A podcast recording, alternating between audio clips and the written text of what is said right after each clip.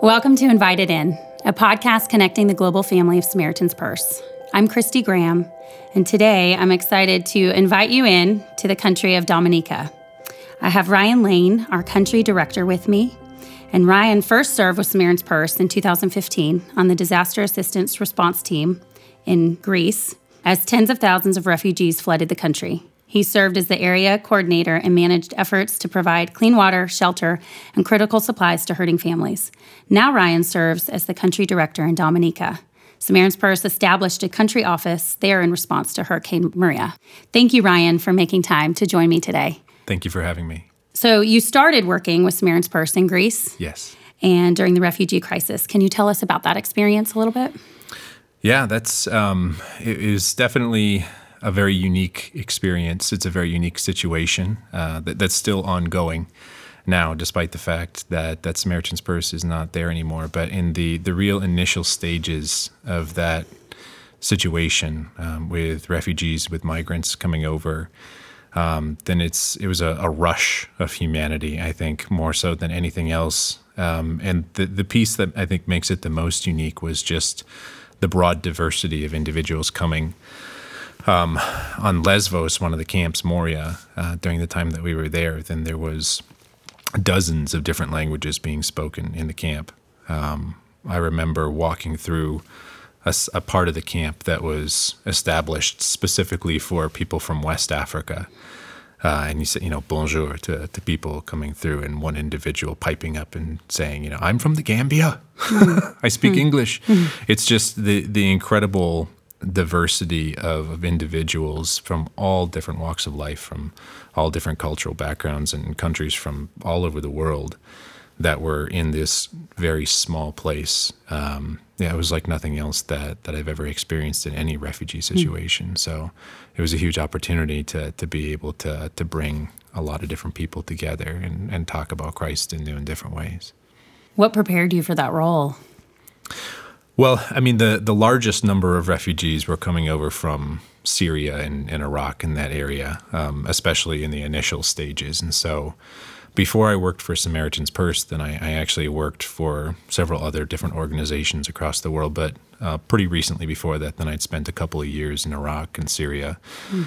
Um, working with on on that side of, mm. of the crisis in the midst of the Syrian civil war and the ISIS invasion of Iraq. Um, and so, you know, I think I, I, really had a heart for that situation um, and having the opportunity to work on the other side of that whole spectrum, the whole mm-hmm. the the journey. Uh, I think was was a real privilege, and if anything else, I think that probably prepared me for for that. Mm-hmm. And when did you know that you wanted to transition from serving in, in that environment to um, working full time with Samaritan's Purse? Um, well, I got married, which was a, a, a okay. part of that.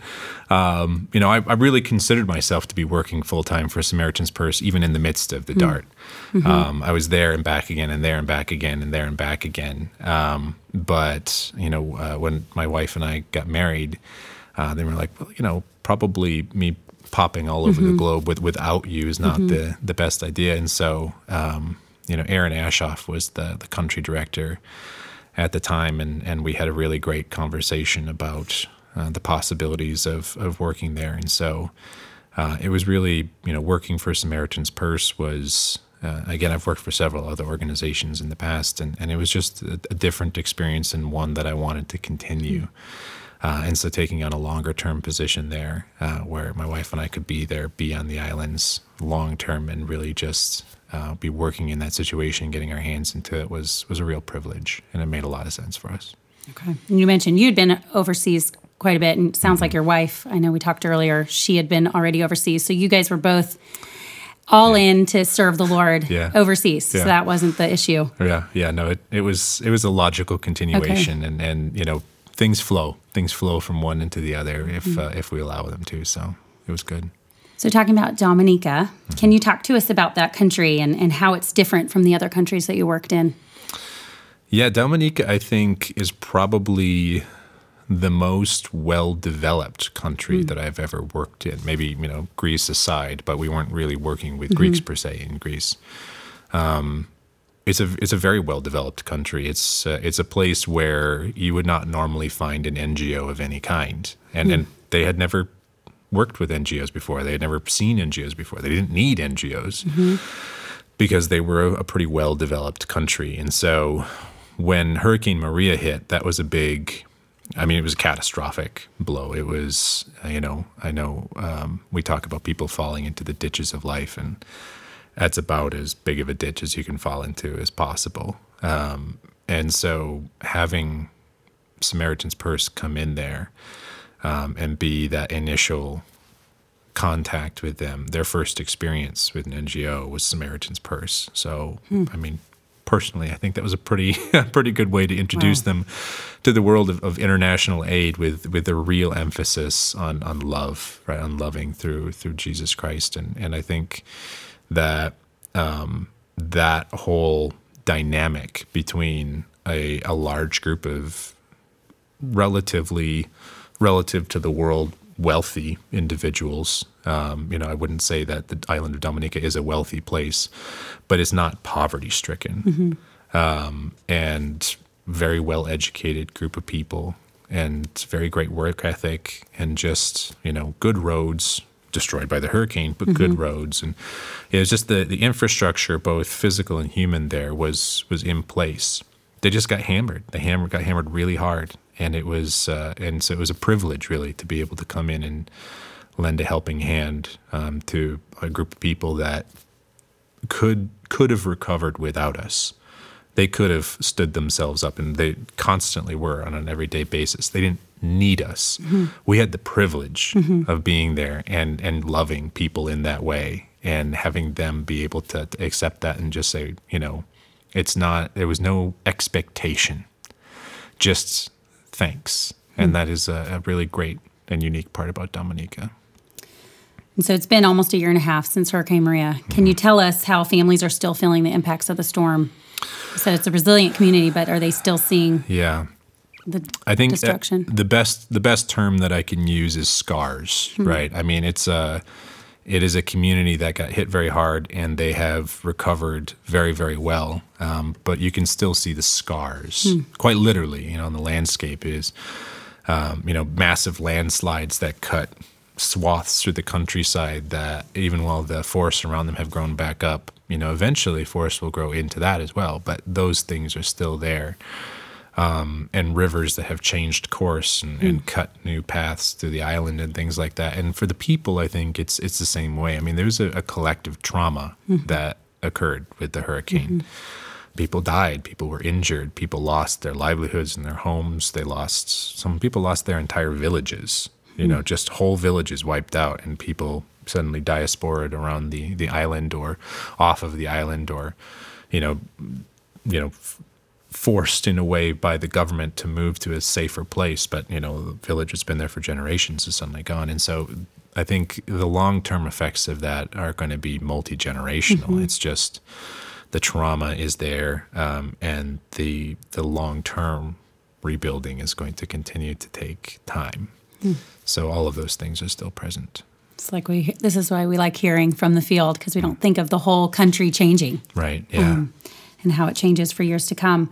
So, can you tell us about um, the other projects Samaritan's Purse is implementing within the country? Yeah, um, we're we're wrapping up actually now our livelihoods program, um, and that's that's entering into its final stages, very successful stages, I might add.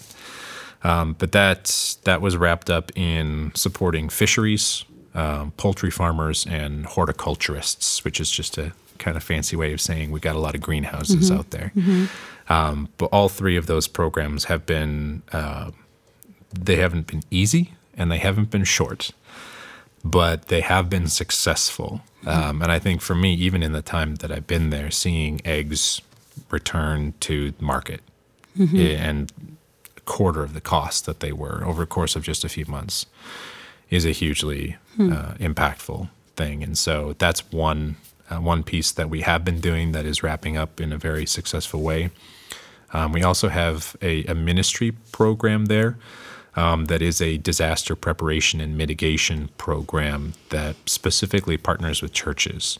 Fantastic program uh, run by uh, one of our staff, formerly of the Philippines, uh, Lloyd, um, Francis Lloyd, and and he is doing a great job down there with that.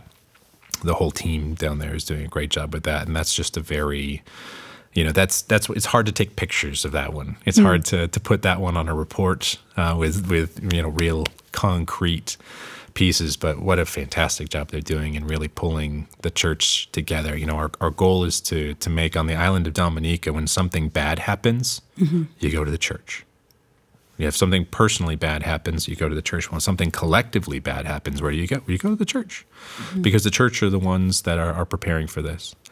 And then, uh, and then aside from that, then we have two very large programs: a church reconstruction program and a home reconstruction program. So uh, lots of really great, very, uh, very obvious houses go up, um, and and people know that that they're Samaritan's Purse houses. Um, there's whole neighborhoods of Samaritan's Purse houses now. Actually, it's a Samaritan's Purse neighborhood, and that's that's been great. And the church reconstructions have been going wonderfully. It's it's just it's a very edifying, um, you know, very very. It's a it's a box, right? You're on an island, and so you can see the the results very tangibly there in front of you, and that's wonderful to see. So you mentioned the ministry program. Are you all separated? Your your staff office throughout the island? We have you know, we, our country office is in one city, um, and the the ministry program and the church reconstruction program, and then all of our support, our operations and support, run out of that office. We have a satellite office in the north, um, Okay. up in the Portsmouth area, uh, and that's where the home reconstruction is based off of, because that's where we we do that geographic area is where we do the the home reconstructions. Um, can you tell us? I know there's probably many, but can you tell us of a time where you you saw God really work? Yeah, I'm. There are so many. there are so many. Um, but I, I think the things that that keep coming back to me are the the church reconstructions. Uh, every every time that a church gets rebuilt, we get an invitation. Right? We get an invitation from the from the pastor to come to the reopening, the grand reopening, and and rededication. And it's it's every time that I go to one of those, then it's just it's a new and a different experience. You know, we're, we're a non-denominational organization, so we, we have the privilege of working with all these different denominations on the island, of which there are many. Um, and each one is different. Each one is unique. Um, I'll tell you, it, you know, I don't think you've really seen praise and worship until you've seen a Dominican Baptist church. That's something special and something very different. And and it's just so uh, impactful every time, uh, just to see people who have, you know, and this is a year and a half later, their church has survived. Right? They as a as a church body, then they were intact the entire time. They didn't again, they didn't need this building to worship. They worshipped all the way through. Um, but to see a roof go up over your head, and that's oftentimes what I say during those reopenings, because I'll always ask, you know, someone from Samaritan's Purse to get up to speak. Um, and it is you know you don't you don't need this building to be a church but it is nice to be able to get out of the rain sometimes.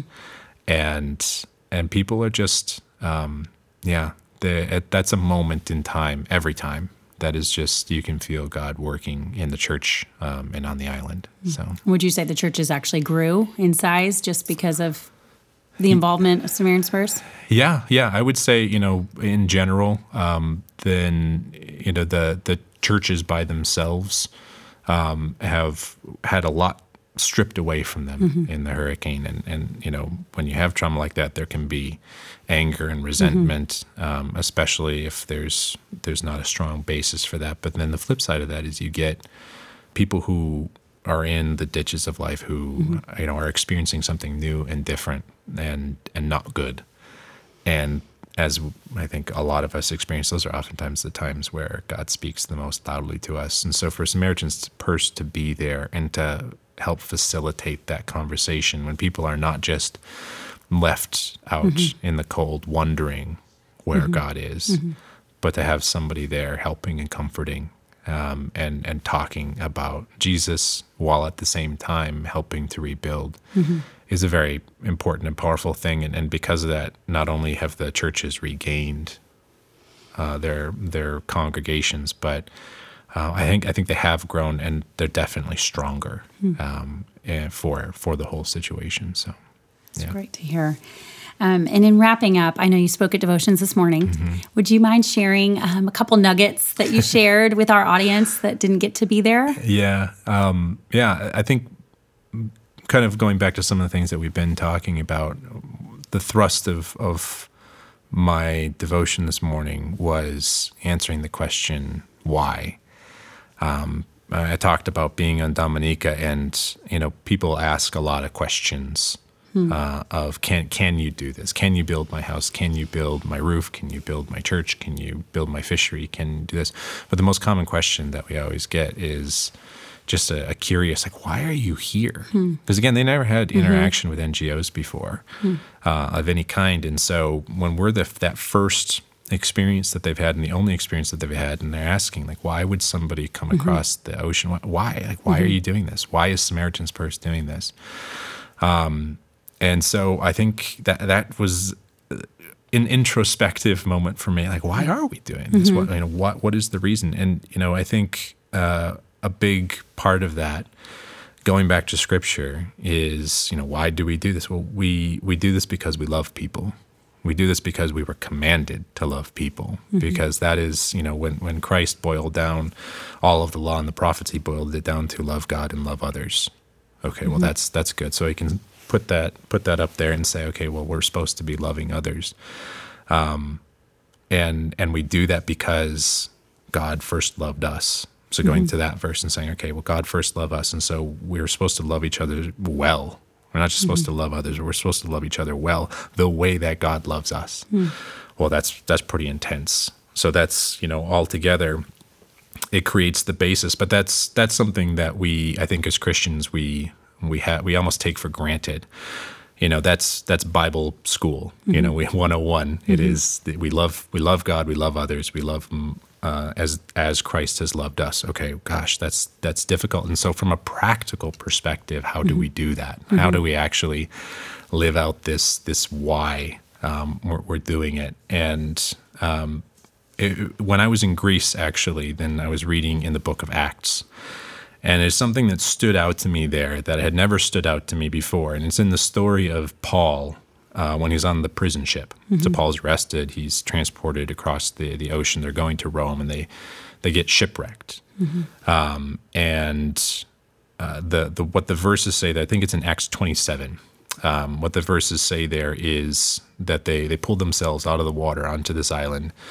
Um, and the locals there uh, built them a fire because it was raining and cold outside. They showed them unusual kindness, and it's just it's a transitory verse, right? It's it's not the point. Mm-hmm. Like it's, it's mm-hmm. a way of like saying, well, and then they were on an island, and yet it just stuck out to me. And and every island that I've been on now, mm. then it stuck out to me more and more and more. Maybe because it takes place on an island, but it's just this little little tiny transitory mm-hmm. verse before you get to Paul getting bit by the snake and, and mm-hmm. suffering Ill, no ill effects and all of that, but you know, I keep coming back to that because it really shines out to me because it's because there is no expounding upon it.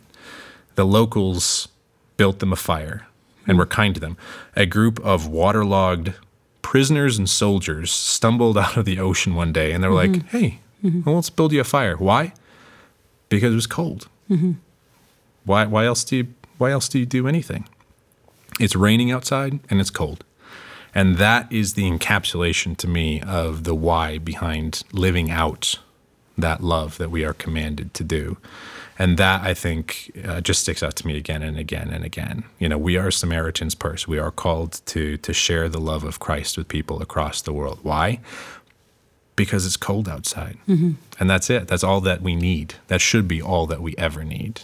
People have a need, and so we are there to fill it mm-hmm. um, because the need exists, and that is what someone who loves someone else does. Mm. Yeah. Well, thank you. Thank you for sharing today and um, just putting a spotlight on one of our projects. We appreciate it. And, audience, I think this helps you to more specifically pray and partner with the staff and Dominica. So, thank you so much, Ryan, for joining us. We appreciate it. Thank you for having me. Thank you.